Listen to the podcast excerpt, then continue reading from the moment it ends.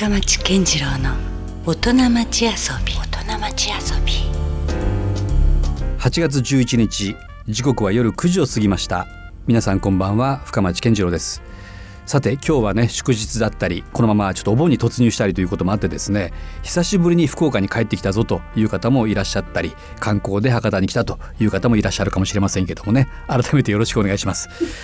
さあこの番組深町健次郎の大人町遊びは毎回革新的に働いて独創的に遊ぶという方をゲストにお迎えしてその方にいろんな話をお伺いしていきます。先週に続きまして今夜も D& デパートメント株式会社の代表取締役社長相間裕樹さんにお話をお伺いします。D& デパートメント株式会社は2000年にデザイナーの長岡健明さんによって創設されたロングライフデザインをテーマとするストアスタイルの活動体です。現在は国内外に11店舗を展開しています。福岡にも博多区の上天寺のすぐそばにお店がありますね。将来的には47都道府県に1カ所ずつ店舗をオープンさせまして全国的な規模で息の長いその土地らしいデザインの発掘紹介をしていくことを目標とされていらっしゃいますがその中心にいらっしゃるのがこの相間社長ということですね。え今夜はえ精力的に活動されている相間さんのプライベートにも迫りながらえ D& デパートメントの将来像なんかについても迫っていきたいと思います。え最後までお付き合いください。さあ今夜もね D& デパートメントの相間社長にいろんな話をお伺いしていきたいなと思いますが、はい、まあ、もちろんあの先週の話も出ましたけど福岡の立ち上げにね、はい、えー、非常に色濃く関わっていらっしゃったので、うん、相間さんはそのいわゆるこう関西出身じゃないですか、はいはいはい、でその福岡っていうのはどういう場所というふうに思われました？当時、うん、このプロジェクトが始まる前までは、正直分かってなかったですよね。うんうん。あのまあ、博多があるとか明太子があるみたいなのはもちろん分かってるんですけど、うんどういう街かとかどういう若い人たちがアクティブに動いててみたいなのも全然知らなかった、まあ、交わらないとわからないですもんねそうですね、うん、だ結構新鮮だというかまあ福岡のイメージは割と若い人たちがこうインディペンデントにというか、あんまりこういろんな人と群れずに、もう俺はこの店をこういうふうにやっていくんだみたいな、それは東京もあんまり意識せずに。なんかそういう人たちが多いなと。なるほどね、うん、そういう人たちにたくさん会えたので、うん、なんか福岡ってこういう、なんかこう独立心のすごい強い、うん、もうなんか他の町がどうこうとかあんまり意識してない県民性があるのかなみたいな思いましたね、クリエイターの資質というかどんどんほらそういう仕事柄、そういう地元の、いわゆるこう職人さんもそうですしいろんなクリエイターたちとどんどん触れ合っていくじゃないですか。はい映像作家の井口監とかもね、はいはいはい、かなりあの色濃く付き合ってるというか。すぎますよね。そういうところに目をつけていくのもねちょっと面白いなとは思うんですよ。だっていわゆるこう本当はそこで交わらない人種じゃないですか。うん、うんあえてだからそういうところまでね。そうですね、うん、入っていくところが面白いなと思って、うん、まあなんか息の長く続いているものを、ね、なるべく地域から見つけていきたいなと思うと、うん、まあもちろんこうものもそうなんですけど、文化とか、まあ、それこそこの前山笠があったような、ああいう長く続いている文化みたいなものもやっぱり取り上げたいし、もちろんそういうことをこう今の時代にもう一度再編集して伝えていこうみたいな動きもやっぱり大事だと思うし、うん、やっぱり江口さんのね明太ピリとか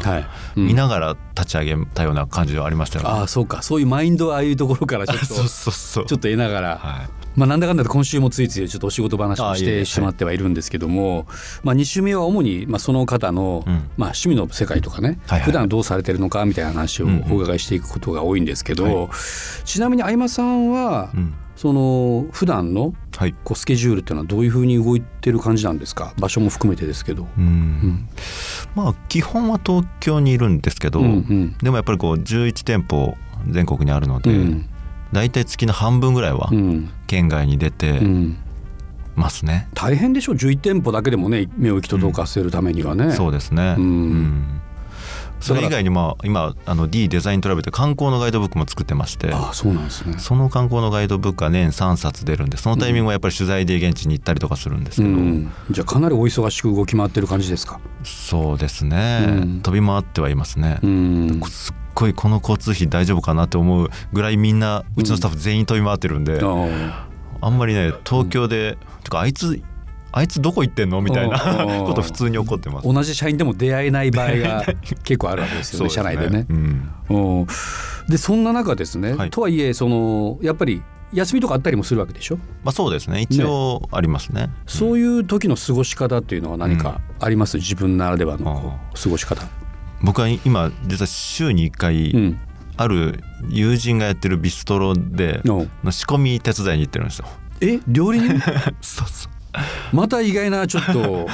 とこ来ましたね。あの、うん、まあもちろんうちのお店もカフェとかやってるんでだから料理人とかとこう話したしなきゃいけないです、うん。話できないですよね、うん、料理方や料理人で僕こっちはねも分かってないんで、うん、だからちょっとこれいかんなと思ってこっそりこそ弁みたいな感じで、うん、これちょっと料理の世界をこっそり勉強しようみたいなそれ何のためにですか？あの会話をするため。料理人と会話をするため、はいはい、そしたらなんかその,、まあ、その知り合いが、その東京の目黒っていう場所にある、ビアードっていうお店なんですけど、はい、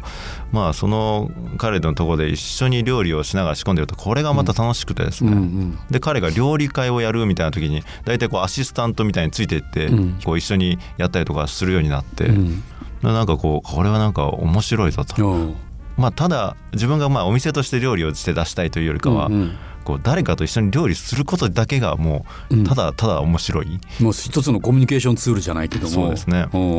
でなんかもうじゃあその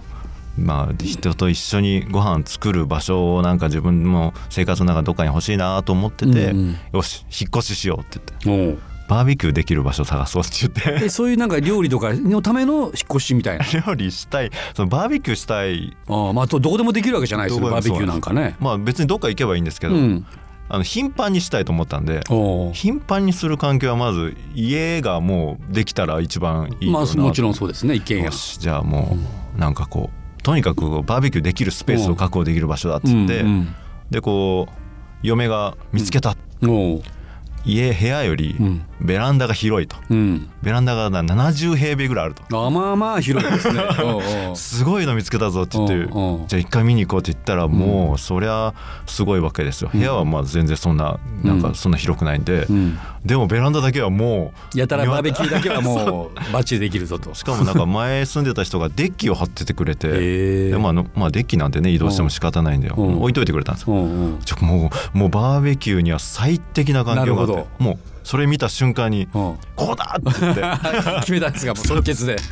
そうなん そっからもうすぐバーベキューコンロのセットを買い、はい、どのくらいの頻度でされてるんですかバーベキュー？今月に2回とか。確かに多い、はい、2週間に1回は我が家に20人ぐらい呼んでもううちのスタッフだったり友人だったり、うんでもそのための仕込みを前の日からなんかこう、よし肉をマリネしてマリネとか覚えたんですよ。マリネとか覚えるとなんか普通のバーベキューじゃないね。よし塊肉こう3つぐらいこれ、なんかどこの部位がどうだとかそういうのもなんか一個一個楽しくなってきてもう、ね、たまんないです。その1週間そればっかり考えてるみたいな。なんかそれってお店になんか反映されるぐらいの話だったりしないんですか？今のところないっすね。バーベキュー推しはないですか？そう。ディアンドデパートただやっぱりこうスタッフを招くと、うんこう一日こう半日ぐらい丸々なんかこうその話題に、ね、なったりするだろう仕事じゃなくこうコミュニケーション取れるんで、うんうん、あこれなんか定期的にやるのはすごいいいかなと思って、うん、ただ単純に気持ちいいし、うん。うん、なるほどねさあもう先週から2週にわたってですね D& デパートメント株式会社の相間祐樹社長にお話をいろいろお伺いしてます、はい、またでも実際のところ若くないですか？相間さんって。おいくつですか？まあ36です。ほらそれで社長ですもん。ねすごいですよね。結構ね8年ぐらいやってるんですよねだからもう20代からもうすでに社長業されてるんですよね、ねうん、だから大体もう誰かにお会いすると、うん、まあ、45ぐらいに見られますねだんだんだからもうそう貫禄がついてきてるんですかね。貫禄つけざるを得なかったねなめられるもんね。20代で社長とか言ってもね。ひげとか生やそうかとかね。いろいろやってみたねでもね意外とそういうことじゃないってことも分かりましただんだんでもなんかより自然体にはなんかなってらっしゃるイメージはありますけどね。そうですね。これからなんか D& デパートメントが目指す何かこう方向性というか、ありますか？今やっぱり47県にね、うん、お店を一つずつ作ろうっていうのは、うん、都道府県に1箇所ずつ、ね、うん。でまあ今国内外って言いましたけど11個、はい、国内国外はどこにあるんですか？国外はソウルにある。あソウルにあるんですね、はい、なるほど、うん、それはもうソウルのパートナーの方がいらっしゃってもともとソウルのパートナーの方はうちが日本でこう愛知県の仮木っていうメーカーさんと商品を開発したりとか、はい、それを韓国で紹介されてた方だったんですよ。でその方はだからうちのこともたくあのずっと知っておられてなるほど。やりたいって、うんうん、D&D をやりたいって、うん、でやっていただいてて、まあ、それをやっぱりこうなんとかまあ国内ね、うん、まだ10店舗なんで、うん、まあ、47までは37件まだまだ 道のりはそうですよ、ね、果てしなく遠いイメージもありますけど。1年に1店舗ぐらいのペースなんで、うん、え37年、うん、ちょっと辛いなみたいな。70過ぎぐらいで出来上がるみたいな、ですね。まさにロングライフな。そうそう。まあやっぱりこう国内つつ裏裏にね、うん、やっぱりこうそういうなんかこう長く続いてるものいいよねっていう拠点が一県に1個ぐらいはやっぱあるといいなと思う本当に思ってるので。それはだから規模感とかっていうよりはむしろやっぱりその土地その土地のそうですね。なんかしっかりしたものを出会うということも含めてですか。そうですね、うん、今やっぱり各店舗って結構大きいんですよ、うん、最低でも50坪ぐらいのお店なんで、うん。うん、でもなんかこうね地域によってはもう本当に、あの5坪ぐらいの、タバコ屋が D&D になったみたいな。あまあ確かにね携帯にこだわる必要はないですよね。そうですね、うん、そういうのも増えていったら面白いなと思っていて、うん、うん、なんかこうやっぱそういう拠点を作りたいのはありますね、うん、なるほど、はい、でプラスその相馬さんとしての個人の何かあります？そのバーベキューでもうちょっとこうしたいとか。どうでしょうね、ぶっちゃけあんまりないんですよ、個人でどうこうっていうのまあ意外と仕事楽しんでるところもあるんで、うんうん。うん、これが増えて1店舗1軒増えるとそこにまた、ね、たくさんの知り合いや友達ができるみたいな、うん、すごいそれだけでもなんかすごく楽しくて、うん、ただまあそういう面で言うと自分が生まれた故郷みたいなのは、うんうん、なんかどっかで何とかしたいなと思ってるところはあるんですよね。えそれどこですか？僕滋賀県。琵琶湖の滋賀県滋賀県。ああなるほどね。関西って広いですからね。琵琶湖があるもんで滋賀県ってこう、中心がないんですよ。中心湖なもんで。そっか。もう滋賀県といえば琵琶湖ってね。そうそうそう、だからやっぱりなんかこう人がみんないろんな人がこう活動してるのは個別に分断されてるようなところもちょっとあって、うん、なんかそれがこうみんなで集まるようなスペースをどっかに県の中にできるといいな滋賀県にはまだ D&DEPARTMENT はないんですまだないんですよ。あらそれはどっかでね社長だけあるからちょっとそうそれは。ふるさとにちょっと錦を。いやぜひ。もうそこはなんとかやりたいですね、うんあとじゃあ、まあ、せっかくこれ地元福岡の番組なんで、はい、その福岡の、うん、まあ、対する思いというか、 D&DEPARTMENT としては今後こうなるんじゃなかろうかとか、うん、こうしたいなっていうの思いはあるんですか？そうですね。やっぱりこう、あの地域、出店したその上天寺の近くっていうのはなんかやっぱり何かがあると思っていて。ありますよ。うどんの発祥の場所ですよ。斜め向かいぐらいあります。ね、うん、なんかこう地域に根ざすって言っても、うん、まあ福岡のお店は福岡県全域のことを伝える場所でやってるんですけど、やっぱりもっともっと掘り下げていくともうその地域、うん、小さな地域だけでもたくさんのこう、うん、長く続いてるものや、うん、そこで働いてる人も含めて、はい、いろんな文化があると思うので、やっぱ博多のあの場所だからこその文化みたいなのを、もうちょっとこう伝えていくような場所になるといいなとは思ってますよね、はい、イベントなんかもやっぱ継続的にまた今後もやっていきますやっていくはい、ね、山笠はひとまず終了しましたけど、ね、うん、そんな中その実はイベントがね、はい、あのまあ、具体的にあ、えー、そうですね、まあ、この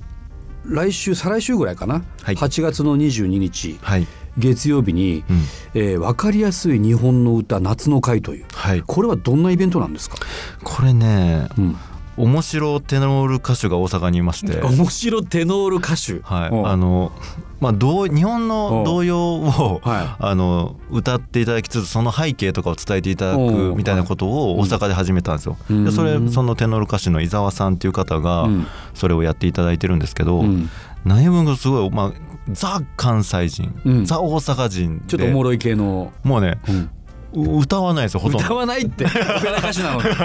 の もうずっと話しちゃうぐらいトークもまた冴えてて。なるほど。だからこうなんか関西の芸人歌のうまい芸人が来たぐらい 面白い人なんですよ。その人がなんかこう今こう D&D のある県をいろいろ移動してその土地に続いてる歌とか。そうか童謡なんかもまさにロングライフね、ソングですよね。そうですね。うん、これは参加費用っていうのは参加費用、はい、はい、大人が三千五百円、ワンドリンク付き。ワンドリンク付き。はい。で、えー、子供は1500円。1500円で。はい。で時間が7時会場で7時半から9時半まで、はい、約2時間。はい。まあ定員が40名ぐらいですからね。そうですね。あっという間にちょっとね申し込まないともうすぐ満席になる可能性もありますから。ね、うん、2回目なんで、うん、多分じわじわと1回目の方もね、うん、もう一度っていう方もいらっしゃいますし毎回歌は変わるみたいなんでね、ああ、そうなんですね。そうですさあまあ2週にわたってね D& デパートメント一食のお話を。まあところどころちょっとバーベキューなんかな 入ったりはしましたがなんでしょうね。やっぱり本当になんか出てきた時には僕も全くこの、新しいというか、うん、やっぱそうだよなって今までねこんな100年200年っていうまあ歴史の中だけを見ても、うん、いいものっていっぱいあるのになんかそのアンティークみたいな一方ではね別のなんか価値が生まれるものもあるんだけども、もっとなんか日常で生活の中に密着したようなね、えものだったり雑貨だったり、まあ、食べ物だったりとかそういうものの中にもいっぱいいろんなロングライフデザインはあるなというのに気づかせてくれたいや。そういう場所でしたよ。ありがとうございます。うん、まあだからまさにその野望としては47都道府県全部にという話もありましたし、はい、まあなんなら海外にもね、そうですね。もっともっとということですから。うん、まあ、とはいえですね、まあ、我々からするとちょっと福岡もね引き続きまだちょいちょい顔を出していただいてもちろんですね、はい、また今後ともよろしくお願いします。はい、もちろんです。はい、よろしくお願いします。ということで、えー、先週今週と2週にわたってね、D& デパートメント株式会社の代表取締役社長相馬祐樹さんにいろんな話をお伺いしました。ありがとうございました。ありがとうございました。深町健次郎の大人町遊び。先週に続いて今夜も D& デパートメント株式会社の代表取締役社長相馬祐樹さんにお越しいただきました。来週はですね芥川賞作家でミュージシャンの辻人生さんにお越しいただきます、プライベートな話題も盛りだくさんなので、えぜひお聞き逃しなく。ということで今夜もお付き合いいただきましてありがとうございました。お相手は深町健次郎でした。それではまた来週。LoveFM Podcast. LoveFM のホームページではポッドキャストを配信中。スマートフォンやオーディオプレイヤーを使えばいつでもどこでも LoveFM が楽しめます。LoveFM.co.jp にアクセスしてくださいね。LoveFM Podcast